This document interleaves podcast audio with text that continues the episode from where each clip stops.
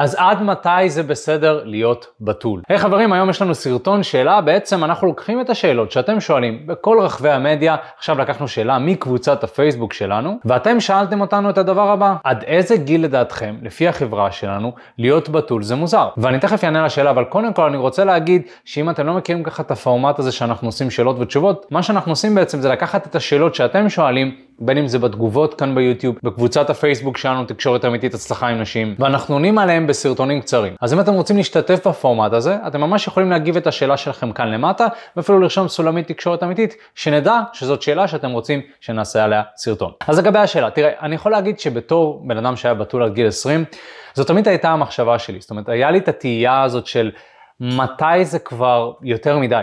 ואתה יודע, גם בגיל 17 או 18, שהייתי בא לבית ספר והייתי שומע חברים שלי מדברים על כן, שכבתי איתה, והיה לי פה והיה לי שם, אז אני הרגשתי מאוד בודד ומאוד לבד עם כל העניין הזה של להיות בתול, וגם לא הייתי מספר לאנשים שאני בתול, וזה משהו שליווה אותי גם לאורך הצבא. אתם יודעים, בצבא, לכל אחד יש את הסיפורים שלו, כן, חזרתי מהבסיס ושכבתי עם בנות ופה ושם, ואני בא לבסיס, אני בתול, מנסה אולי קצת ללמוד איך להתחיל עם נשים.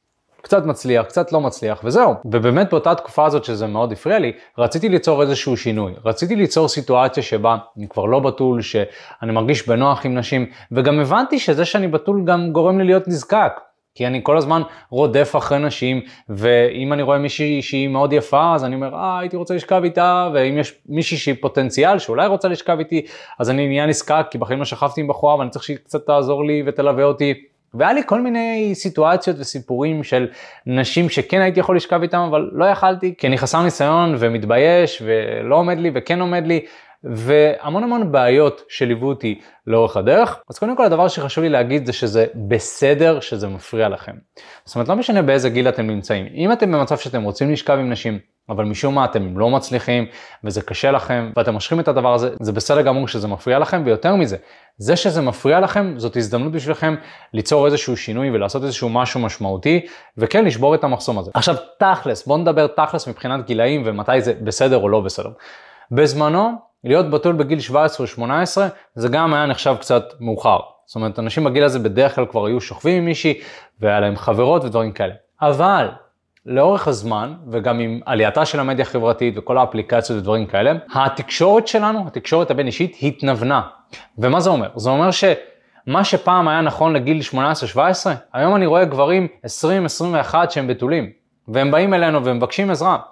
אני רואה גם גברים בני 23-24, גברים חברותיים, אנשים שעושים כסף, הייטקיסטים, המון אנשים שמאוד מאוד מעניינים, אבל הם בתולים, לא שכבו עם בחורה בחיים, ואנחנו גם עוזרים להם להשיג את היעד ואת המטרה הזאת. אז להגיד לכם מה בעיניי נחשב גיל שהוא כבר מוזר לפי החברה שלנו, אני רואה שזה כל הזמן משתנה. אבל בוא נגיד שאם אתה בתור גבר אתה כן רוצה לשכב עם בחורה עד גיל 20, ואם לא עשית את זה אז אוקיי, אולי יהיה לך טיפה קשה יותר, אבל זה לא אומר שגם אם אתה בן 23 או 24, אתה לא יכול לשכב עם בחורה כי לא עשית את זה עד עכשיו, אני גם מכיר מקרים קיצוניים יותר של גברים שהיו בתולים עד גיל 30, אבל כמובן ככל שאתה סוחב את זה יהיה לך יותר קשה להיפטר מזה מה שנקרא. אז כן אם אתה גבר צעיר ואתה צופה בנו ואתה בן 21, 22, 23 ולא שכבת עם בחורה בחיים, אני רוצה להגיד לך שזה בסדר מצד אחד, אבל מצד שני זה כן משהו שאתה רוצה לטפל בו, כי בסופו של דבר אתה רוצה ליצור לעצמך שפע של הזדמנויות ושפע של נשים, וצריך להתחיל מהבחורה הראשונה. אז כן בתקשורת אמיתית אני יכול להגיד שעבדנו עם מלא מלא גברים שזאת הייתה החוויה המינית הראשונה שלהם,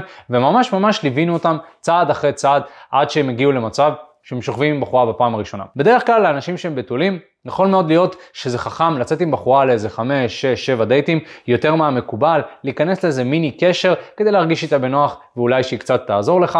אולי אם אתה מוצא מישהי שהיא קצת מבוגרת יותר ונהנית מהרעיון הזה של לוותר את בתולים שלך, יש נשים כאלה, אז זה יכול להיות משהו שמאוד מועיל ויעזור לך, או באופן כללי, אם נכנסת לזוגיות, אז כמובן שאתם מתישהו תשכבו וזה יהיה אה, בנוח יותר, יש המון שיטות שאפשר לצאת מהבתולים. אבל חשוב מאוד לפתח את מיומנויות התקשורת שלך, כי אם אתה בתול, ואתה מסתמך על אפליקציות ואין לך מיומנויות תקשורת, אז איך אתה צריך עם נשים 200 שלך? אתה צריך ללמוד איך להכיר נשים, איך לדבר איתם, איך לפלרטט איתם, כמו שגבר שהוא לא בתול עושה.